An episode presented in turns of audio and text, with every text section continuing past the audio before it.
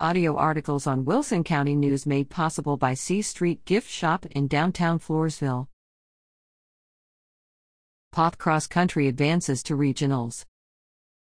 Poth varsity girls and boys cross country teams gather with their coaches Joe McKinney, right, and Terry Mosely, left, after winning their district meets. The teams advance to the regional cross country meet in Corpus Christi on Monday, October 23rd. Good luck!